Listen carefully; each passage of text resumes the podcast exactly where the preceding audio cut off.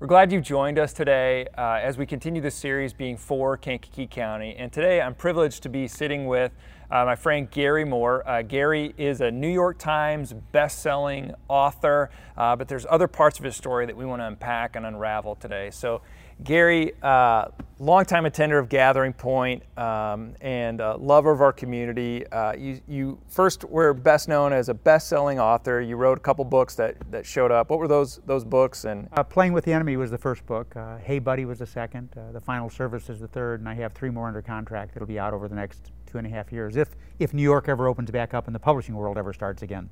Yeah, I, who knows? who knows on how those pieces are.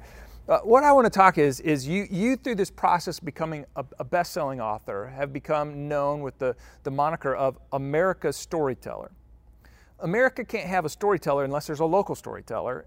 And so in, in the process of all this, you started a local column in our local newspaper. Tell us, tell us how you began to, to do, be a part of that. I was actually, I was speaking at a Kiwanis event four years ago, I guess, and Phil Angelo, who had just retired from the Daily Journal, was there and we were talking, and, and uh, he was talking about my writing. He had read my third book, and he'd tell me how much he enjoyed it. And I said, you know, and I admire his writing. He was he's an excellent uh, writer for the Journal for years and years.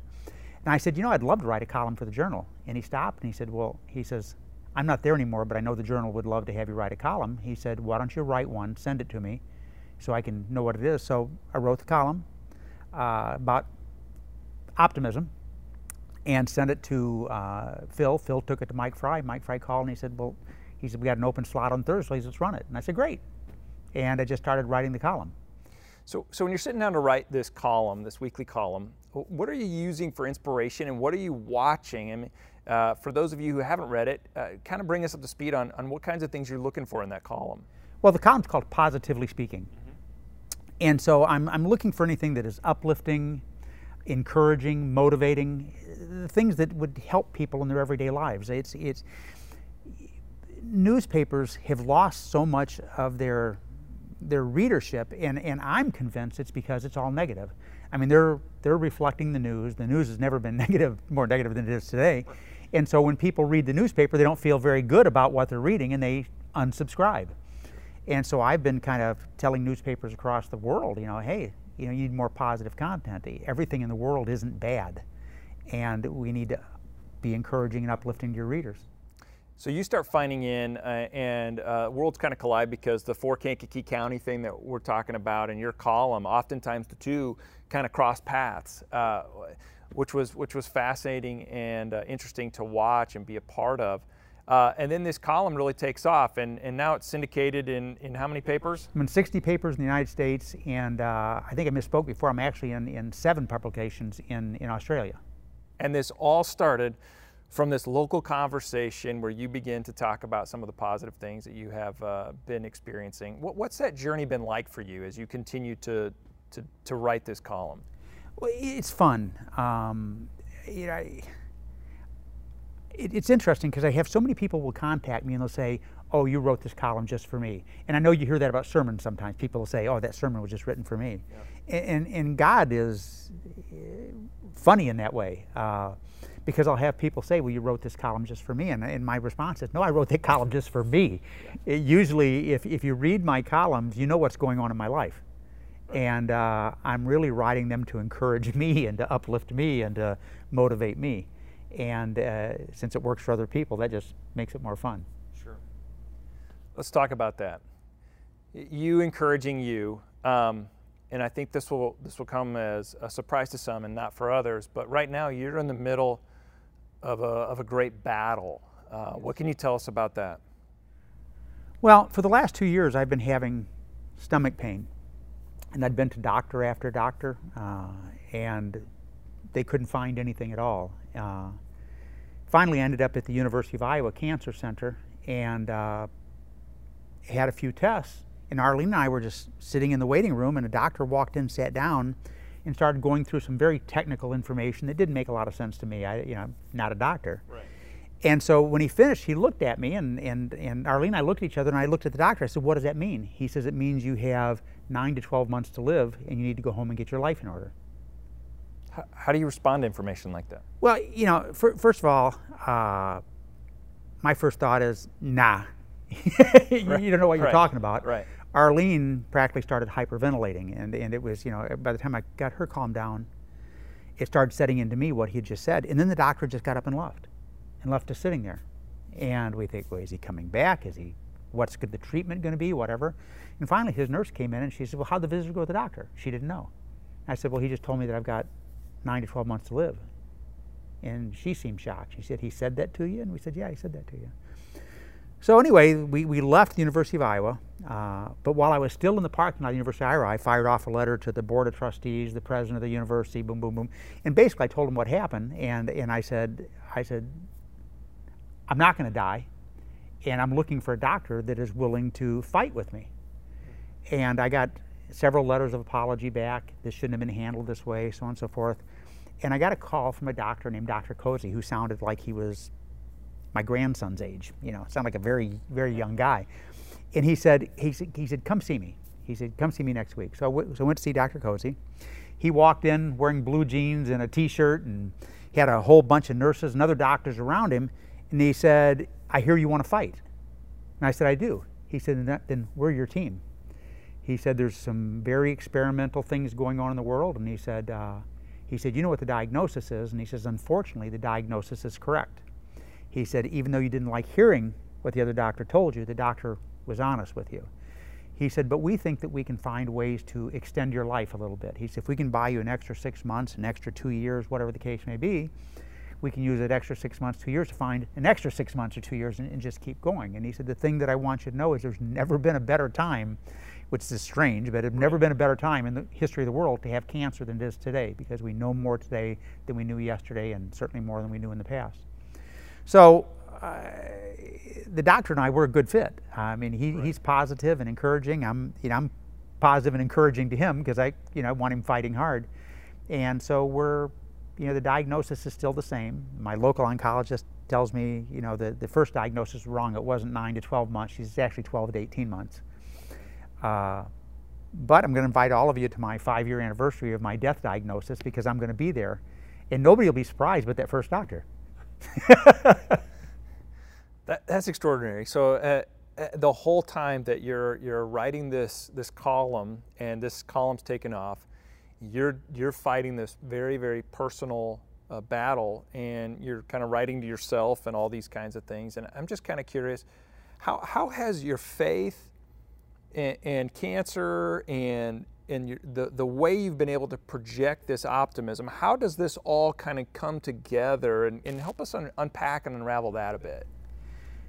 You know, my daughter's a pastor. Uh, I'm a member of an incredible church. I have thousands of people, literally, maybe tens of thousands of people praying for me, which is which is you know first first and foremost a very humbling and, and interesting experience and and this is going to sound strange, and I don't know how to explain it, but I, I feel their prayers, mm-hmm. and I know they're real, and and I know that uh, God is letting me experience that, to know that they're there, and yeah, the way it's impacted my faith, it has just strengthened my faith in ways that I didn't know needed to be strengthened.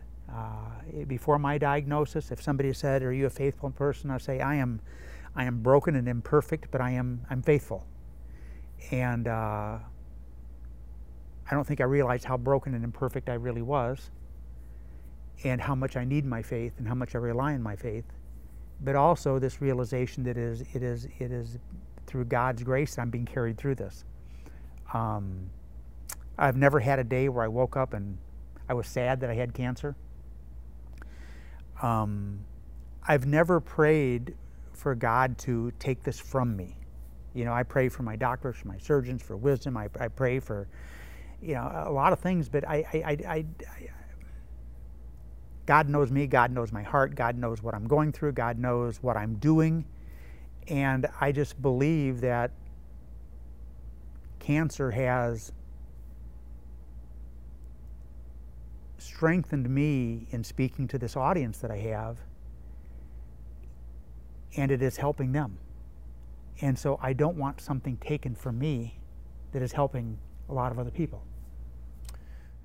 earlier you shared with me this uh, this verse, and, and Jesus is talking to a crowd. John writes it down, and he says, "In this world, you will have trouble." Yeah. What's the rest of that, and how has that begun to to Well, impact you? And, and I, I'm suffering from chemo brain, so I actually I've I've got this scripture memorized, but I wrote it down because I thought I'd get here and all of a sudden start fumbling. But in John 12, 27, he says, Now my soul is troubled, and what shall I say? Father, save me from this hour? And no, it was for this very reason I came into this hour. And I find a lot of comfort in that, that I don't want to be saved from this hour. Uh, I want to use this to inspire and help other people be saved from this hour. And I think that, you know, I just trust God that what is going to happen to me is is going to happen to me. And you know, the, the other thing is, it's really interesting. People say, are you, are you afraid? Are you scared? Are you sad? Are you angry? And, and the thing I keep going through when they say that to me is, I said, well, wait a minute. If we really believe what we say we believe, we shouldn't fear death. No, I, I, no, I want to stay with my family as long as I can. But, but I also know that time is a very relative thing.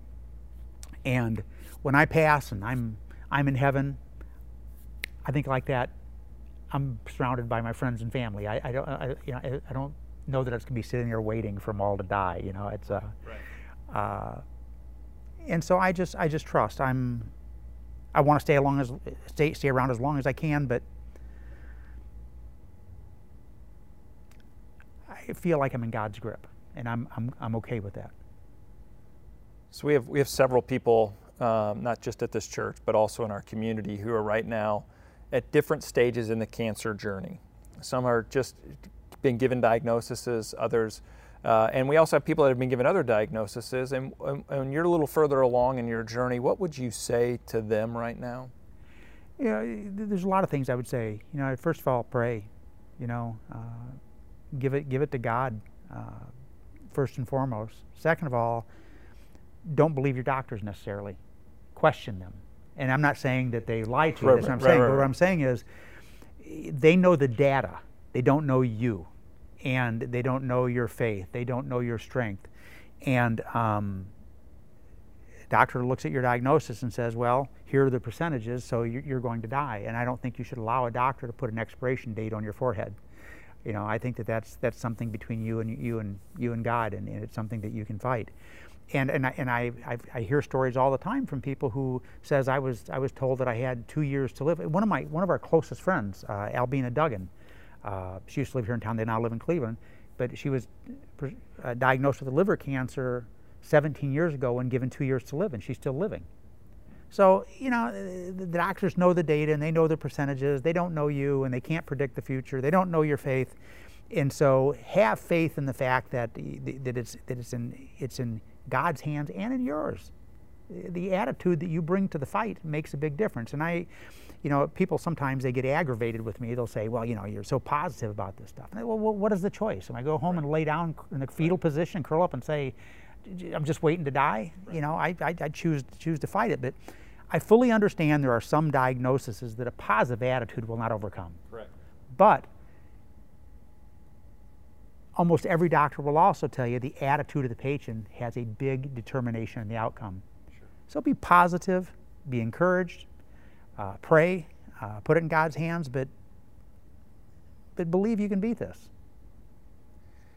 Gary, I just want to thank you, um, not for just meeting with us here, but for continuing to point out all the positives that are going on in our local community and, and around because God's using that because obviously there's, there's never been a time in our history uh, where things have been so, so bleak and where people are, are so, uh, you know, their attitude every day is challenged to look at the negative or another bad report or those kinds of things. And so um, thanks for helping us both locally and, and globally begin to, to sort of raise our heads so that we can kind of see and watch God inviting us into a different narrative in future. I want to I want to pray with us today as we go. Um, and uh, Gary, thanks so much for for being a part this morning. Oh, thank you. And let me just say one more thing. Sure. I'll tell you, that it is, uh, if you're not in a small group, get in a small group. Uh, because of my small group, I've never felt like I've lost connected to this church, even though we're not meeting. I feel that we are still meeting. Sure. And it, the the support of that small group as part of this church has has really made made a huge difference. So if you're not in a small group, there's your there's your plug. Get in a small group. Because you're meeting, I think, in a driveway or backyards, and, and those are right. those are life giving, life giving places. Thanks, Gary. Let's pray.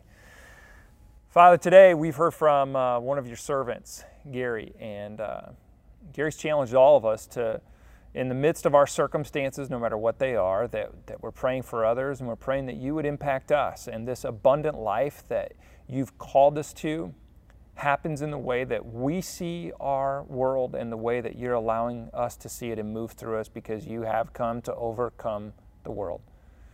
So, would you help us in this next week as we continue to live for you and live out our faith with our families and with those around us? Would you help us to be a, a light? In a world that seems like it's dark, would you help us to remember that you, we're the light, we're the city on the hill, and may our light be seen. We love you, Jesus. Amen.